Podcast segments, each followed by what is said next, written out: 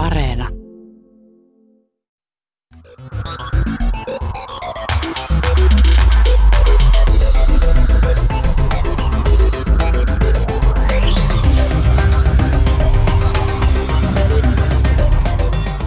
Tervetuloa seuraamaan keskustelua Ylen teknologian etiikan ilmiökartasta.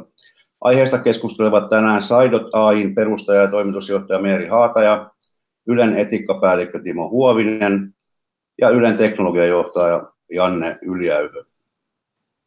Juontajina tässä keskustelussa toimivat vastuullisen toiminnan päällikkö Irene Tommiska Jarva sekä minä Juhan Sundström Ylen innovaatiot- ja tulevaisuusosastolta.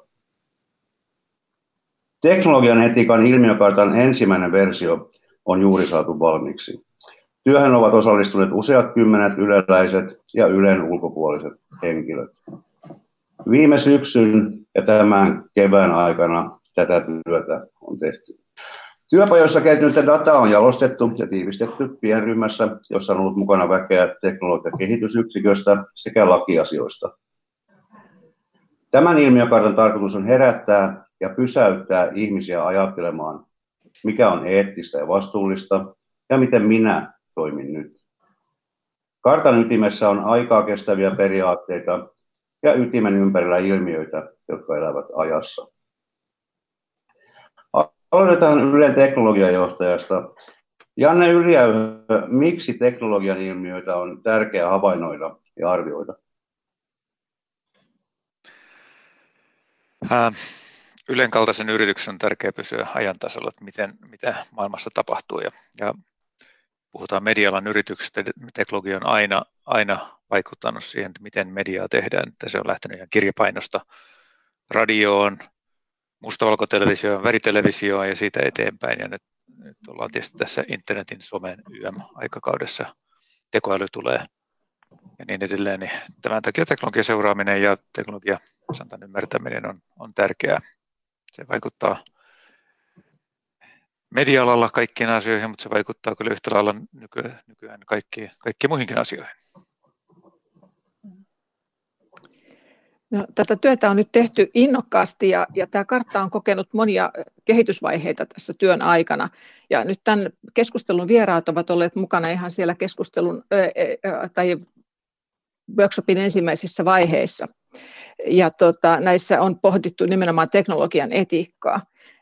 Mitäs Meeri, mitä ajatuksia sinulle tuli, kun näit nyt tämän etiikan ilmiökartan tämän ensimmäisen julkaisuversion? Oliko siellä yllätyksiä? Joo, oli tosi, tosi kiva, kiva nähdä, kun pääsi osallistumaan siihen myöskin siihen tota noin, uh, yhteen niistä workshopeista, missä käynnistettiin tätä, tätä tekemistä. Ja, ja tota noin, uh, musta oli tosi mielenkiintoisesti vedetty yhteen niitä asioita, mitä mä muistan, että keskusteltiin, keskusteltiin osana sitä, sitä workshopia.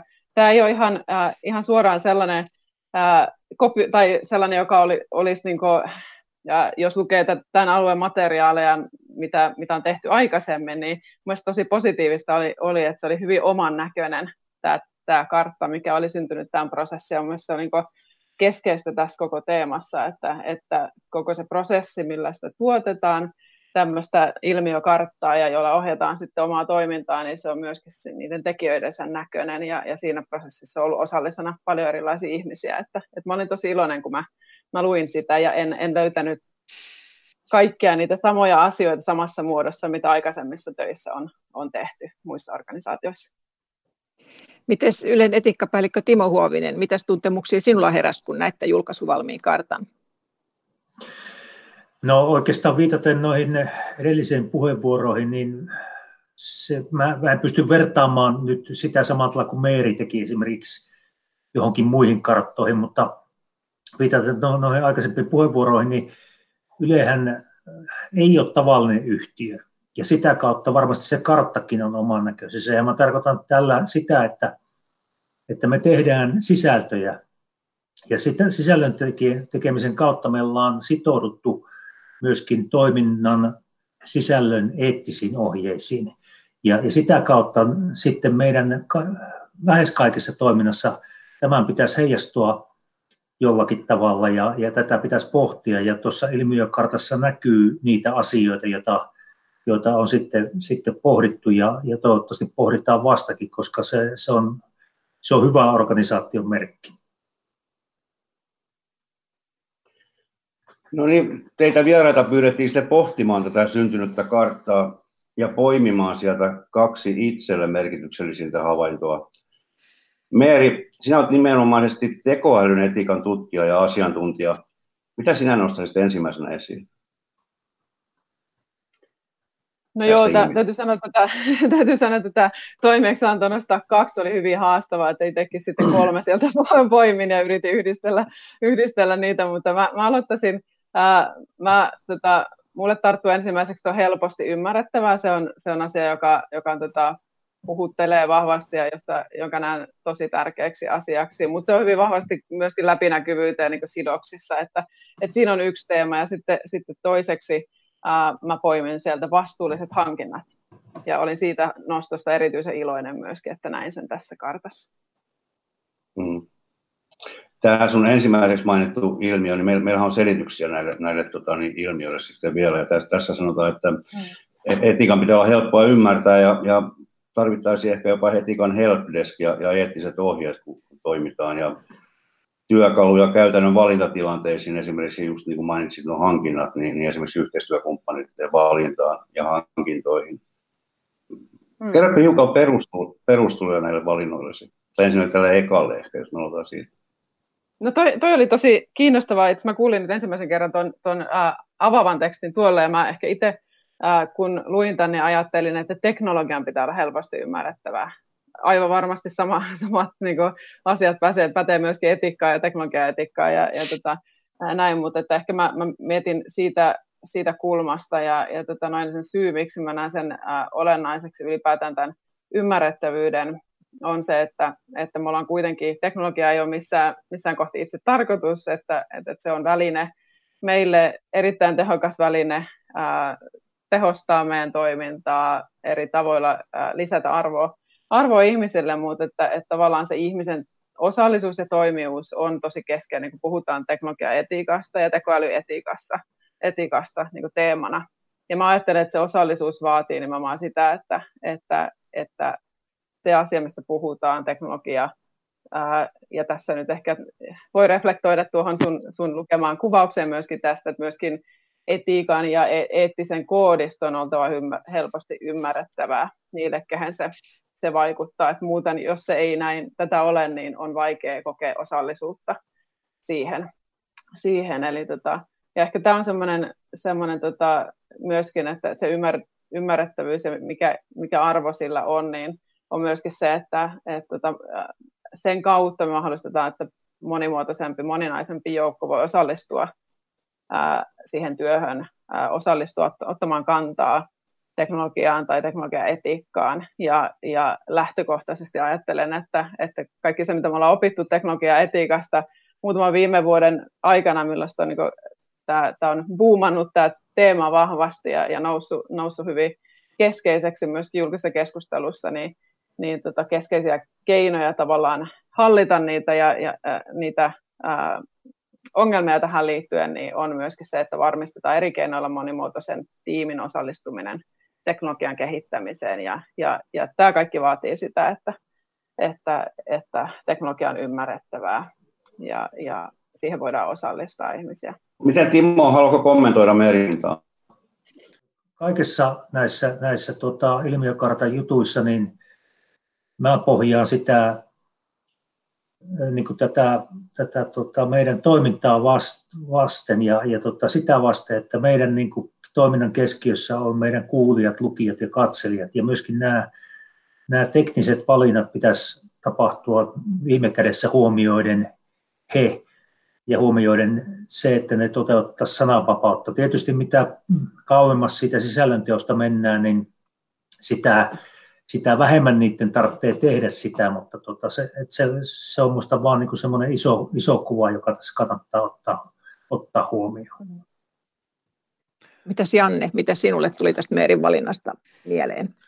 Toi oikeastaan tuohon, mitä Meri viimeksi puhuu tästä näin, että pitää olla niin erilaisia ihmisiä mukana, kun näitä asioita kehitetään. Se on hyvin tärkeä pointti, että, että kun sanotaan, teknologian kehitys on aika voimakasta ja, ja, ja usein sanotaan asiat on sellaisia, jotka sanotaan, jos nyt käyttäisi termiä tavallisilla ihmisillä on, ne ei välttämättä aina ole kiinnostuneita eikä ymmärrä, että, että tästä asiasta kannattaisi nyt kiinnostua, koska tämä, tämä tulee olemaan iso ja merkittävä juttu, niin jotenkin pitää saada kaikki, kaikki mukaan tähän ja erilaisia ihmisiä mukaan kehittämiseen. Tästähän esimerkkinä vähän tuo mitä keskustelua, mitä piilauksessa käydään, että puhutaan tästä bad techistä, että, että, että kun tämä isot teknologiayritykset menee vähän niin omia, omia latujaan ja, ja, ja avaa uusia uria ja, ja ihmiset joutuu sitten pikkuhiljaa tulemaan perässä, eivätkä oikeastaan pysty enää vaikuttamaan, että mitä, mitä asiat menee, ja sitten tulee helposti negatiivisia reaktioita, jos ei alusta lähtien ole jotenkin ihmiset mukana kehittämässä asioita. Ja, ja, ja sama tapahtuu niin iso, pienemmässäkin mittakaavassa sitten, jos ei, jos ei ole monipuolista, monipuolista ympäristöä siinä mukana. Mun mielestä ehkä vielä, vielä jatkaisin tuota, mihin, mihin Janne, Janne, mitä Janne kommentoi, että tavallaan se, se myöskin, että, että ei ajatelta sitä ymmärrettävyyttä, vaan että se on niin yksisuuntaista, vaan että, että yhä enemmän myöskin mentäisiin tässä niin teknologiassa ja tavallaan siinä vuorovaikutuksessa teknologian kanssa siihen, että et, et se voisi olla kaksisuuntaista ja ihminen voisi myös, voisi, voitaisiin myöskin panostaa siihen, että kuinka ihminen pystyy antaa palautetta sille teknologialle, joka häntä palvelee ja, ja kuinka me tavallaan rakennetaan uudenlaisia vuoro, vuorovaikutustapoja ja, ja keinoja myöskin ihmisille reagoida siihen, siihen teknologiaan muutakin kuin vain kuluttamalla tavallaan osallisuutta myöskin siihen, myöskin siihen teknologian käyttöön. Se on ehkä alue, missä, missä toivon, toivon, että näen paljon mahdollisuuksia ja, ja, ja tota, toivon, että tätä osallisuutta nimenomaan pystytään vahvistamaan jatkossa uusilla tavoilla. Se, sen verran, jos mä osaan jatkaa, niin, niin tota, Tämä on mielenkiintoinen teema, koska tietysti journalismissa käytetään hyvin monenlaista teknologiaa, mutta journalistit ei ole tottunut hirveästi siihen, että, että tuota, he saisivat toiminnastaan palautetta. Ja, ja tuota, tämä kaksisuuntaisuus on, on merkittävä asia ja, ja, ja semmoinen asia, jota pitää, pitää koko ajan kehittää ja varmaan tekniikassakin kehittää, mutta tässä tullaan siihen, siihen hankalaan ristiriitaan, että että sitten se päätösvalta pitäisi kuitenkin olla siellä, siellä toimituksissa lopulta näistä, näistä asioista. Ja se on jatkuvaa kamppailua sitten sen välillä, että miten kuuntelisi ja mitenkä, mitenkä tuota, kuitenkin se päätösvalta olisi itsellään. Se kuulostaa vähän, vähän rouheilta, roheilta, mutta tota, näin, se, näin se vaan on. Ja sitten toisaalta ne tekniset ratkaisut, mitä sitä varten sitten rakennetaan, niin olisi, olisi sitten semmoisia myöskin, että ne mahdollistaa tämän. Tuosta Timo hyvästä kommentista piti vaan sanoa, että tällaisiahan, että e, eikö tämä niin tässä koko etiikan niin ytimessä ole tämmöiset, nämä just tämmöiset vähän niin dilemma-tyyppiset tilanteet ja kysymykset, että että että tavallaan siinä punnitaan, punnitaan just noita eri, eri näkökantoja ja, ja sitten sit pyritään tekemään, tekemään ne, ne johtopäätökset ja, ja päätökset, jotka on, jotka on tota, hyviä huomioiden nämä erinäköiset näkökulmat. Mutta mun mielestä niin toi, mihin se Timo päätit, oli hyvä, hyvä kuva tavallaan siitä problematiikasta, mikä kasvu ylipäätään on, että ei ole, ei ole suoraviivaisia niin he, välttämättä helppoja ratkaisuja tai vastauksia aina tilanteisiin, vaan että, että se on tuota punnitsemista. Mm. No Timo, sä oot journalismiin liittyvän etiikan ja juridiikan asiantuntija. Minkä asian sä haluaisit nostaa esiin tästä ilmiökartasta? No tota, mä en nyt aloita sillä mun kannalta helpolla, vaan vähän, vähän haasteellisemmalla, eli tällä uuden teknologia-ajoituksella. Ja, ja tota, sen miettimisellä, että miten se tehtäisiin oikein. Mä olin 90-luvulla tota, tekemässä teknologista uudistusta tuonne uutisen ajankohtaistoimintaan, eli, eli silloin ajettiin sisään ensimmäistä kertaa tämmöistä digitaalista editointia, ja silloin mä opin tästä uuden teknologian niin kuin, ottamisesta journalistiseen käyttöön tosi paljon ja mietin sitä, että mikä oli se oikea ajatus ottaa sitä käyttöön. Ja sehän, sehän riippuu myöskin sitä teknologian kehityskaaresta ja muusta. Ja kun meidän julkisen palveluyhtiönä meidän pitäisi olla myöskin tämmöisen teknologian käyttöönoton ja kokeilun niin kuin etulinjassa, koska se vähän kuuluu julkisen palveluun, mutta sitten, ja sitten toisaalta pitäisi käyttää sitä uutta teknologiaa niin kuin hyvin, mutta tota, sitten se pitäisi olla järkevää ja kustannustehokasta, niin tästä tulee semmoinen, semmoinen mylly ja kombinaatio, että, hankala on tätä pohtia, mutta, mutta mä olen aina sitä koettanut pohtia sitä, siltä kannalta, että, että miten siitä uudesta teknologiasta ja sen käyttöönotosta olisi hyötyä sille, sille toimittajalle ja, ja, ja myöskin sille, sille tota, teknikolle tai millekä tahansa nyt huonoja ilmaisuja ehkä, mutta he osallistuvat myöskin sisällöntekoon hyvin usein. Niille käyttäjille, mutta sitten ennen kaikkea sille, sille loppukäyttäjälle, eli meidän yleisölle, lukijoille, kuulijoille ja katselijoille. Ja näissä ratkaisuissa pitäisi aina kuitenkin sitten taas jälleen kerran pystyä miettimään niitä juttuja heidän kauttaan. Teknologian ajoitus on mielenkiintoinen asia ja, ja, ja ylipäätään sehän on niin, että kun uutta tekniikkaa kehitetään, niin sanotaan tekniik, tyypillisesti tekniikkaan sanotaan, tekniikka syntyy 10-15 vuotta ennen kuin se on ylipäätään kaupallisesti, kaupallisesti järkevää hyväksikäyttää. Eli, eli tyypillisesti monet asiat nähdään hyvin pitkälle etukäteen ja kestää pitkään ennen kuin sitä voidaan ottaa käyttöön. Ja sitten vielä sitten vielä on niin kuin iso pykälä siihen, että ihmiset oikeasti ottaa sen käyttöön. Minusta tästä tämä korona-aika on hyvä esimerkki siitä, että kaikki ne työkalut, mitä nyt tässä käytetään ja, ja ihastellaan, että tässä on tehty digiloikka, niin toi, nämä työkalut on ollut käytössä tässä mm-hmm. viimeiset 50 vuotta, mutta niitä vaan ei ole käytetty, mm-hmm. koska ihmiset vastustelee sitä, että, että kun, kun pitäisi opetella uusia tapoja, ja se on sitten miten se on, Siberia opettaa sitten tässä näin, että, ja, mutta että mikä, sitä kautta se, mikä se on oikea, oikea ajoitus, onko se sellainen luonnollinen, että antaa asioiden mennä sitä mukaan, kun sanotaan, on halua vastaanottaa vai onko sitten, miss, milloin pitää niin kuin sanotaan, tyrkätä, että, että, että nyt olisi syytä käyttää jotain, jotain uutta teknologiaa, koska maailma on mennyt eteenpäin. Ja tässä on tämmöinen tasapaino ollut sitten tässä ajoituksessa, että pussataanko vai otetaanko. Uuden teknologian ajoitukseen liittyvä selityshän kuuluu täällä meillä näin, että uuden teknologian oikea-aikainen, vastuullinen ja tarvittaessa nopeakin käyttöönotto. Joskus vastuullisuus kannustaa käyttämään vanhaa tai jopa luopumaan siitä kokonaan ilman uutta korvaavaa ratkaisua. Innokkuus ja vastuullisuus ovat tasapainossa. Mitäs tämä Meeri, mitä ajatuksia tämä sulla herätti? No joo, siis toi innokkuus ja vastuullisuus ovat tasapainossa. Mä, mä uskon tuohon aika, aika vahvasti ja tota, itse tehnyt teknologian innovaatioiden kanssa koko, koko urani oikeastaan tätä töitä ja sitten viimeiset vuodet vahvasti vastuullisuuden kanssa ja mä olen vakuuttunut siitä, että nämä, nämä kaksi asiaa toimii hyvin yhdessä ja, ja ne on mahdollista yhdistää. Että, tota, ää, mä en tiedä, um, tämä on äärimmäisen vaikea teknologia-ajoitus, ajoituskysymys, ja tietysti itse elän sitä, sitä startup-yrittäjänä koko ajan tätä, tätä nimenomaan tämän kanssa tasapainoilen, että, että tässäkin kun me kehitetään teknologiaa tähän tekoälyvastuullisuuteen, läpinäkyvyyteen, selitettävyyteen ää, li, niin liittyen, niin siihen törmää sen kanssa painiskelee joka päivä, että mikä on oikea ajoitus tällaiselle teknologialle. Ja siinä mielessä kuulosti hyvältä tuo Timon Timon, ää, mitä mainitsit aluksi, että et, et sekin on tärkeä ää, tehtävä paikka julkiselle organisaatioille olla tukemassa ja mahdollistamassa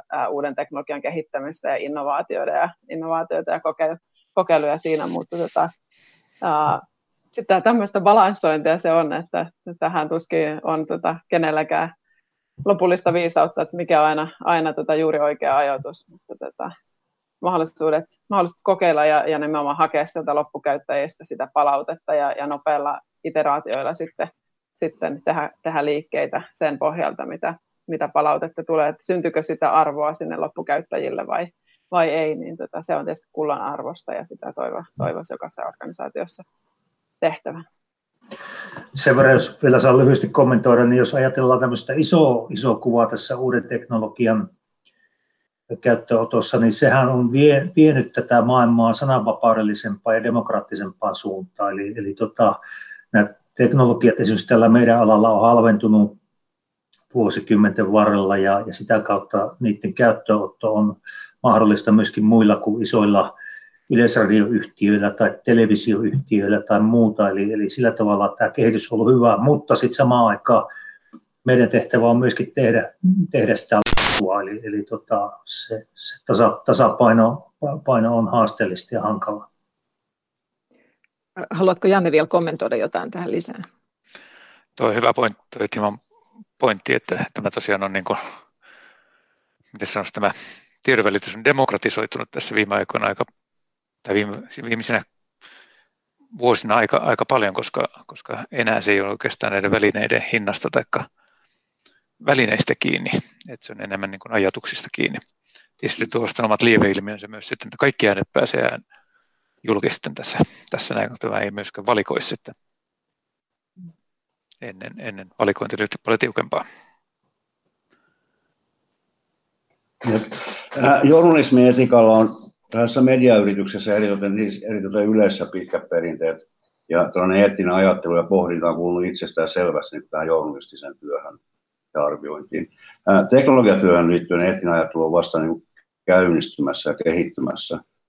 Mikä Janne sun mielestä olisi se porkkana, jolla myös teknologia ja etiikka saataisiin liitettyä yhteen? Ja väittää nimittäin, että insinööri ja etiikka ei mahdu samaan pöytään. Onko näin?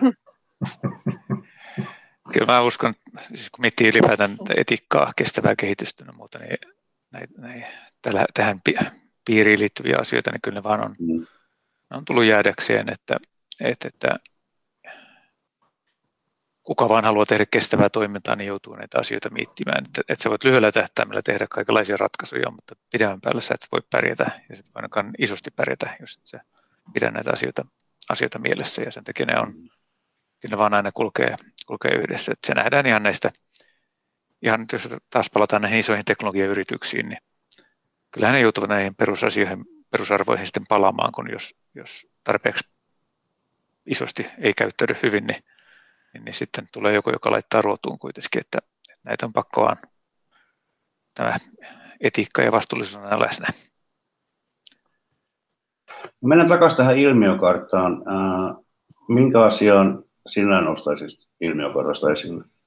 Siis. No, mä otin, ottaisin tämän dematerialisaation. Se on sellainen mielenkiintoinen aihe. Mä itse asiassa sitä asiaa aikaisemminkin mietiskellyt. Ja toi, viime syksynä ilmestyi hyvin mielenkiintoinen kirja tästä toi Andrew McAfee, joka MITin proffa, niin julkaisi tämmöisen kirjan kuin More from Less, just tästä dematerialisaatiosta. Ja se on aika itse asiassa niin kuin, se on iso ilmiö, eli, eli sehän tarkoittaa sitä, että, että, että toisaalta että käytetään vähemmän materiaaleja asioiden aikaansaamiseen, käytetään vähemmän energiaa niiden aikaansaamiseen, tai ylipäätään käytetään vähemmän energiaa ja, ja kaikenlaisia resursseja. Ja, ja sehän tarkoittaa sitä, että asiat, asiat pienenee, ne yhdistyy. Jos otetaan esimerkkejä, vaikka kaikki se on perusesimerkki on vaikka kännykkä tai tietokoneet tai nämä näin, nehän niin kuin kutistuu ja imasee erilaisia laitteita sisäänsä ihan, on tehnyt sitä valtavalla, valtavalla vauhdilla. Eli, eli niin kuin jos miettii kännykän perustoiminnallisuuksia nyt, niin 20 vuotta sitten – ja olisi tarvittu monia laitteita tekemään niitä samoja asioita. Eli, eli mm. siinä mielessä tämmöinen niin kuin pieneneminen ja asioiden yhdistäminen. Ja sama tulee näkymään sitten kodeissa, kun miettii ää, kotia ennen ja kotia nyt, niin koko tämä digitalisaatio muuttaa asioita. Televisit on, televisit on pienempiä, on ohuita, näitä voi kiinnittää minne vaan. Ää, ei osteta levyjä, ei, ei tarvitse ostaa kirjoja, lehdet tulee digitaalisena, kaikki ylipäätään pienenee ja, ja vaatii vähemmän tilaa, se vaatii vähemmän pienempiä, asunnot voi olla pienempiä tai sitten ne voi olla mukavampia, ei tarvita niin paljon sähköä tai energiaa lämmittämiseen, se niin kuin tuo tämmöistä, tämmöistä mukavuutta. Hinnat tulee, hinnat tulee alaspäin, koska, koska niin kuin teknologian tyypillistäminen, valmistaminen on, digitaalisten laitteiden valmistaminen on halvempaa kuin tämmöisten sanotaan, monimutkaisten mekanisten laitteiden valmistaminen. Ja tällä on paljon, paljon vaikutuksia ja hyvin mielenkiintoinen kehitys on, että siinä mielessä tämä on, niin kuin, tämähän on vähän sama asia kuin tämä digitalisaatio. Mä itse uskon, että sillä on niin kuin, tulee olemaan merkittävä, merkittävä vaikutus siihen ja, ja usein kun puhutaan tämmöistä bruttokansantuotteen kasvusta, ihmetellään miksi ei se kasva, mutta itse asiassa ihmisten saama kokemus kasvaa aika paljon tässä digitalisaation myötä, kun tämä kaikki tieto, media, YM on ihmisten käytettävissä noin, noin vaan ja monennäköiset muut asiat. Joo, tässä meidän tausta, taustamateriaalissa eli taustaselityksessä niin puhutaan just siitä, missä äsken, eli vähentynyt materiaan tarve, mutta myös tämän niin omistamisesta palveluihin ja vuokraukseen. Ja, ja niin kuin, Juuri näin. Käyttää englanninkielistä termiä anything as a service, niin tota, ja tämä johtaa sitten mindsetin ja, ja käyttötottumuksien muutokseen. Se on yksi osa tätä ja iso, iso vahva trendi, että, että ei tosiaan – miksi, miksi ostaa jotain, kun sä voit saada niin vuokra, vuokrallekin sen takia, sä voit saada sen palveluna. Miksi mm. ostaa mus, CD-levy tai musiikki, musiikkialbumi, jos sen kerran voi saada kuukausimaksulla. Mm. Noin vaan. Se on nätimpi seinällä. Mm. Mitäs Timo, tuliko sinulle tästä Jannen poiminnasta jotain? No joo, se on mielenkiintoista ajatella sitä myöskin tuolta kannalta ja, ja, ja tota, sehän parhaimmillaan johtaa siihen, että meidän elämämme on ekologisempaa ja, ja sitä kautta niin kuin vastuullisempaa ja, ja hienompaa myöskin tuleville jälkipolville. Ja, ja tota, tätähän me nyt varmaan yhtiössä yritetään, Irene tiedät sen paremmin, mutta vastuullisraportti tehdään vuosittain ja, ja sitä kautta niin kuin tarkastellaan myöskin tätä puolta tästä, tästä olemisesta, mutta minusta sitten se, ja se kuuluu meilläkin tota, olla mukana, ja meidän pitää olla ympäröivän yhteiskunnan kanssa vuorovaikutuksessa ja tekemissä, mutta se ei saa haudata alleen sitten sitä perust, meidän perustekemistä, eli sananvapauden toteuttamista ja muuta. Ja Mites Meeri, tuliko sulle jotain mieleen tästä? No ei siis, uh, tosi, tosi kiinnostava teema. Mulla tuli oikeastaan vaan kysymys Jannelle, että miten, miten sä näet niin kuin, tavallaan jatkumana tuohon, että miten tämä ilmiö näkyy käytännössä Yleen kontekstissa. Haluaisitko jatkaa siitä, siitä vielä, no, avata vähän sitä? Ää, siis meillähän se näkyy monella tavalla, että ihan siis ottaa konkreettisesti, niin tuossa just katsottiin meidän mm. vastuullisuusraporttia, niin meidän roskien määrä on vähentynyt 40 prosenttia viimeisen neljän vuoden aikana tai jätteen määrä. Mm. Eli tavallaan kun mennään tähän digitaaliseen maailmaan, niin materiaa syntyy vähemmän. Se on tuolla bitteinä tuolla, mm. Tuolla niin kuin bittiavaruudessa ja se on hyvin konkreettinen esimerkki tästä dematerialisaatiosta, että ei, ei, mm. ei ole asioita. Mm. Ja, toinen, ja ylipäätään tämä kehitys, että, että, että, että, että mikä liittyy toimitiloihin ja muihin, se on hyvin, hyvin niin kuin konkreettinen. Että, ja, ja, mm. Näetkö Janne sit, sitä, että, että nyt tämä koronakriisi, minkä keskellä tässä tällä hetkellä ollaan, niin että sillä olisi puustava vaikutus tuohon, tai uskotko, että se jotenkin ää, vaikuttaa merkittävästi siihen tasapainoon, missä mennään tämän osalta? Ähm, se on tietysti, mikä on se kokonaisvaikutus, se on vähän kysymysmerkki, koska tietysti sitten kun ihmiset on kotona, niin sitten tarvitsee mm. isompia työhuoneita ja muita, että mm onko se nettona sitten. Ihan kokonaisuuden kannalta, mikä se, mikä se vaikutus on, mutta että kyllä joka tapauksessa näiden niin kuin sanotaan, digitaalisten palveluiden käyttö hypähdyksenomaisesti kasvaa niin kuin kautta linjan. Puhutaan mediasta tai kaupan mm. vähittäiskaupasta tai näiden työkalujen käytöstä, niin kuin mekin nyt tässä istutaan, joka, jokainen istuu missä sattuu ja osataan käyttää näitä välineitä hyvin ja, ja, ja että, että, että, kyllä sillä on niin selkeä, selkeä vaikutus. Ja hmm. näin on. Sen, sen verran, jos saa lyhyesti sanoa, että, että, että tähän keskusteluun on nyt käyty esimerkiksi meillä se, kun on supistettu tätä pinta-alaa meidän toiminnassa ja, ja tota, niin kuin sen voisi tiivistää, vaikka se on komplisoitu asia, että meidän, meidän alan niin kuin ideat on siellä pään sisällä, ei seinissä. Juuri näin. Mutta tuota, tietysti sitten siinäkin on, se on, se on monimutkainen asia ja, ja tuota, pitää olla työskentelysoppia ihmisille ja, ja semmoisia tilanteita, joissa ne voi rauhallisesti hoitaa asioita ja niin poispäin, mutta että tiivistettynä noin, noin kuin äsken sanoin. No niin, meillä on nyt kolme kiinnostavaa ilmiötä löydetty. Ja Meeri mainitsikin tämän toisin, no, eli vastuulliset hankinnat. Mitä perusteluja tähän valintaan liittyy? Eri. Joo, tota, se on oikeastaan, mä olin tosi iloinen siitä, että se oli tuossa listalla ja, ja tota, näen sen tosi tärkeänä. Ää, toisaalta mä näen verrattain vähän vielä, vielä ihan konkreettisia toimia ää, organisaatioille tuohon liittyen, mutta ajatus lähtee, lähtee aika lailla siitä, että, että teknologiaa kehitetään harvoin semmoisessa umpiossa, että se on meidän yhden organisaation itse kehittämään alusta loppuun, vaan siellä on, siellä on lähtökohtaisesti se on verkosto, se on ekosysteemi eri organisaatioita, jotka kehittää teknologiaa, osallistuu sen, sen ylläpitämiseen, käyttöön ja, ja tavallaan, kun puhutaan teknologiaetiikasta, vastuullisuudesta, niin, niin on tosi tärkeää havaita, että se, että me laitetaan omaa kotipesä kuntoon, niin se ei vielä, vielä ratkaise asioita sillä tavalla, kun, kun tota, että me pystyttäisiin pystyttäisiin varmistumaan loppuun saakka sitten siitä, että et, et se, mitä, mitä tehdään, tehdään on, on eettisesti kestävällä pohjalla, jos ei me oteta huomioon siinä myöskin niitä,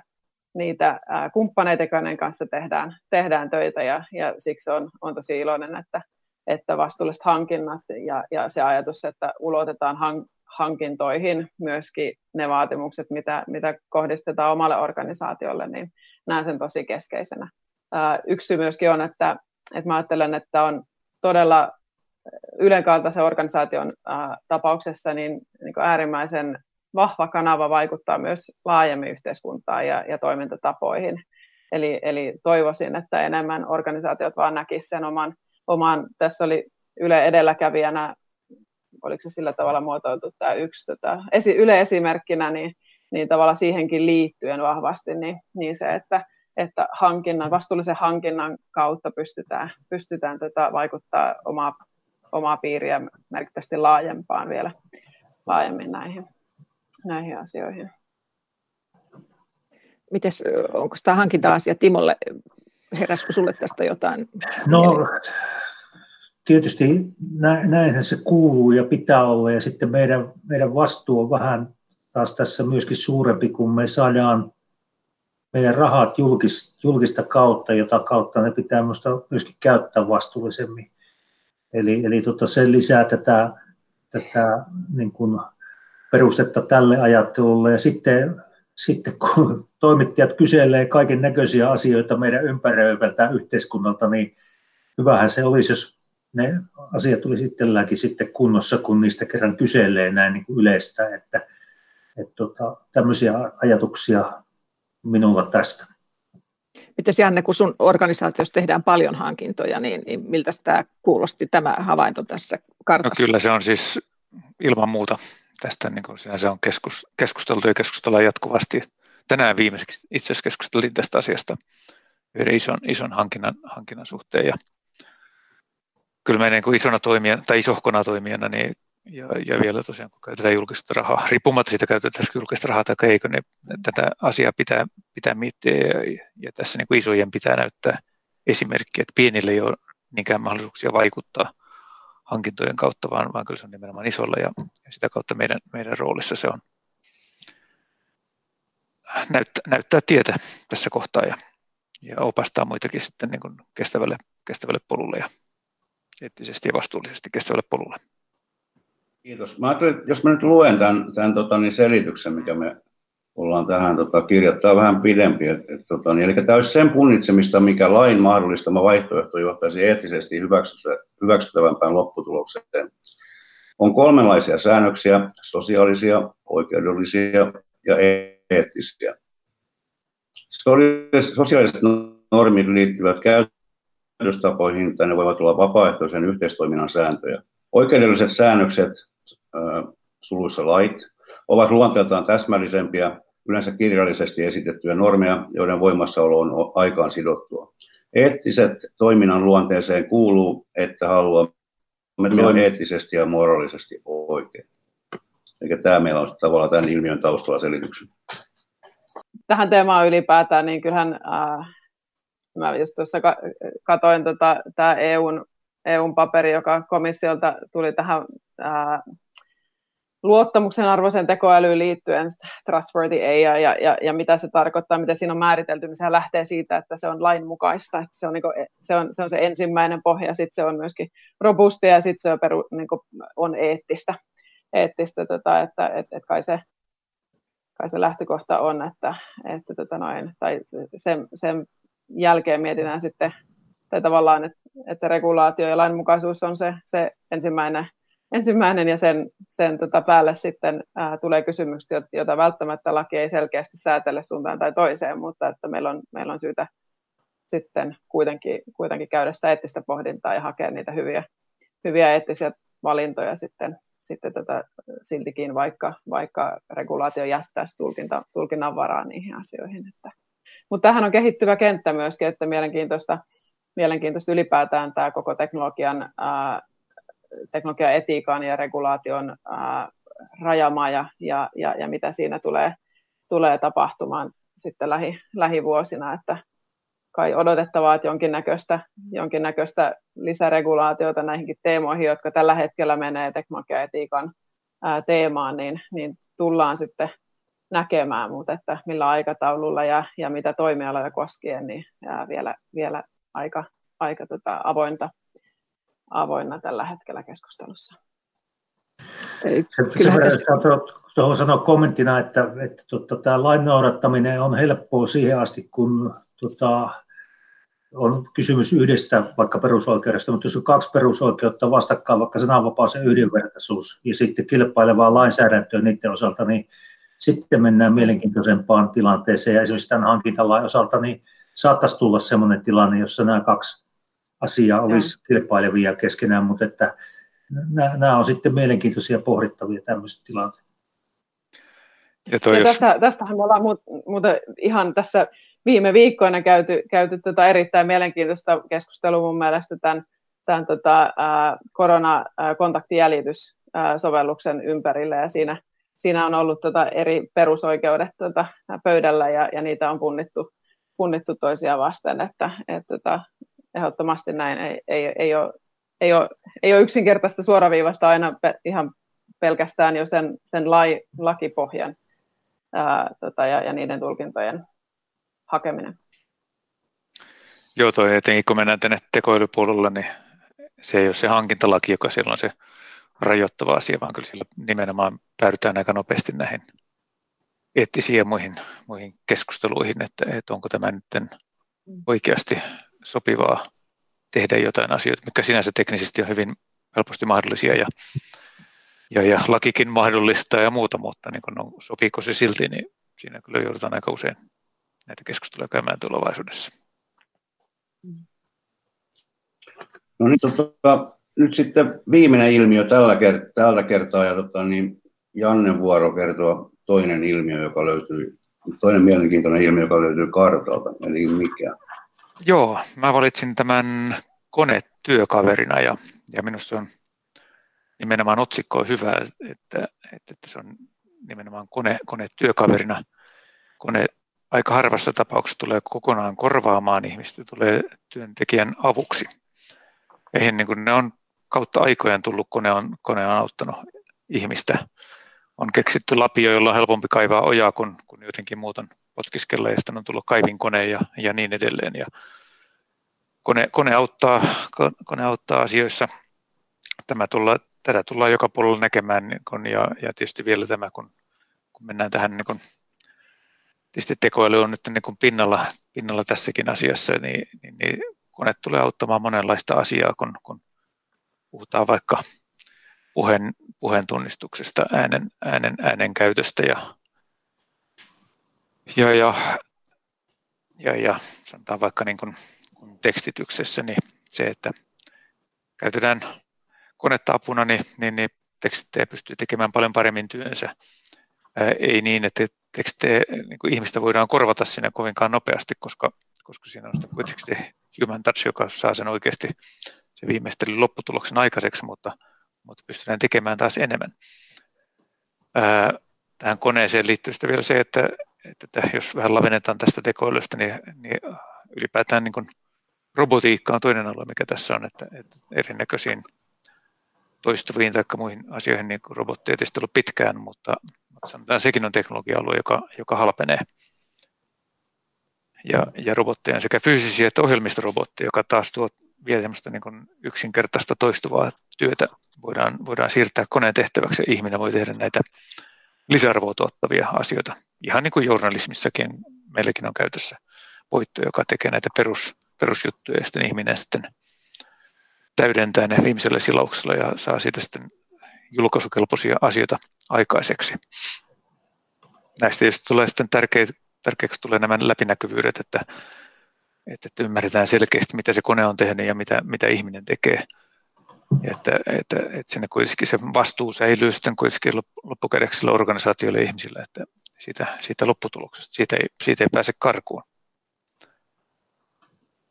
Haasteena tässä tietysti on sitten tämä yhteiskunnalliset vaikutukset, niin kun, kun, kun tässä kuitenkin on jatkuva transitio siitä, että, että, että joissakin alueissa väistämättä tehtävät vähenee ja, ja toisella puolella se kasvaa ja miten tämä, tämä siirtymästä hoidetaan hallitusti, niin se on iso tämmöinen sosiaalinen kysymys, ja, joka joudutaan ratkaisemaan, mutta että niinpä se on ennenkin ratkaistu. Ei tämä, tämä ei ole mikään uusi ilmiö se, että, että, että, että tämä tämä kone tulee ihmisen työkaveriksi ja, ja se on kautta, kautta aikojen niin käynyt ja, ja tulee jatkossakin käymään, että se ei, kehitys ei tässä mihinkään pysähdy. No, jos mä luen täältä, mikä tämä meidän konetyökaverina ilmiön selostuksena on, niin täällä just kerrotaan, niin kuin Jannekin sanoi, että kerrotaan, mikä on ihmisiä ja mikä koneen tekemää.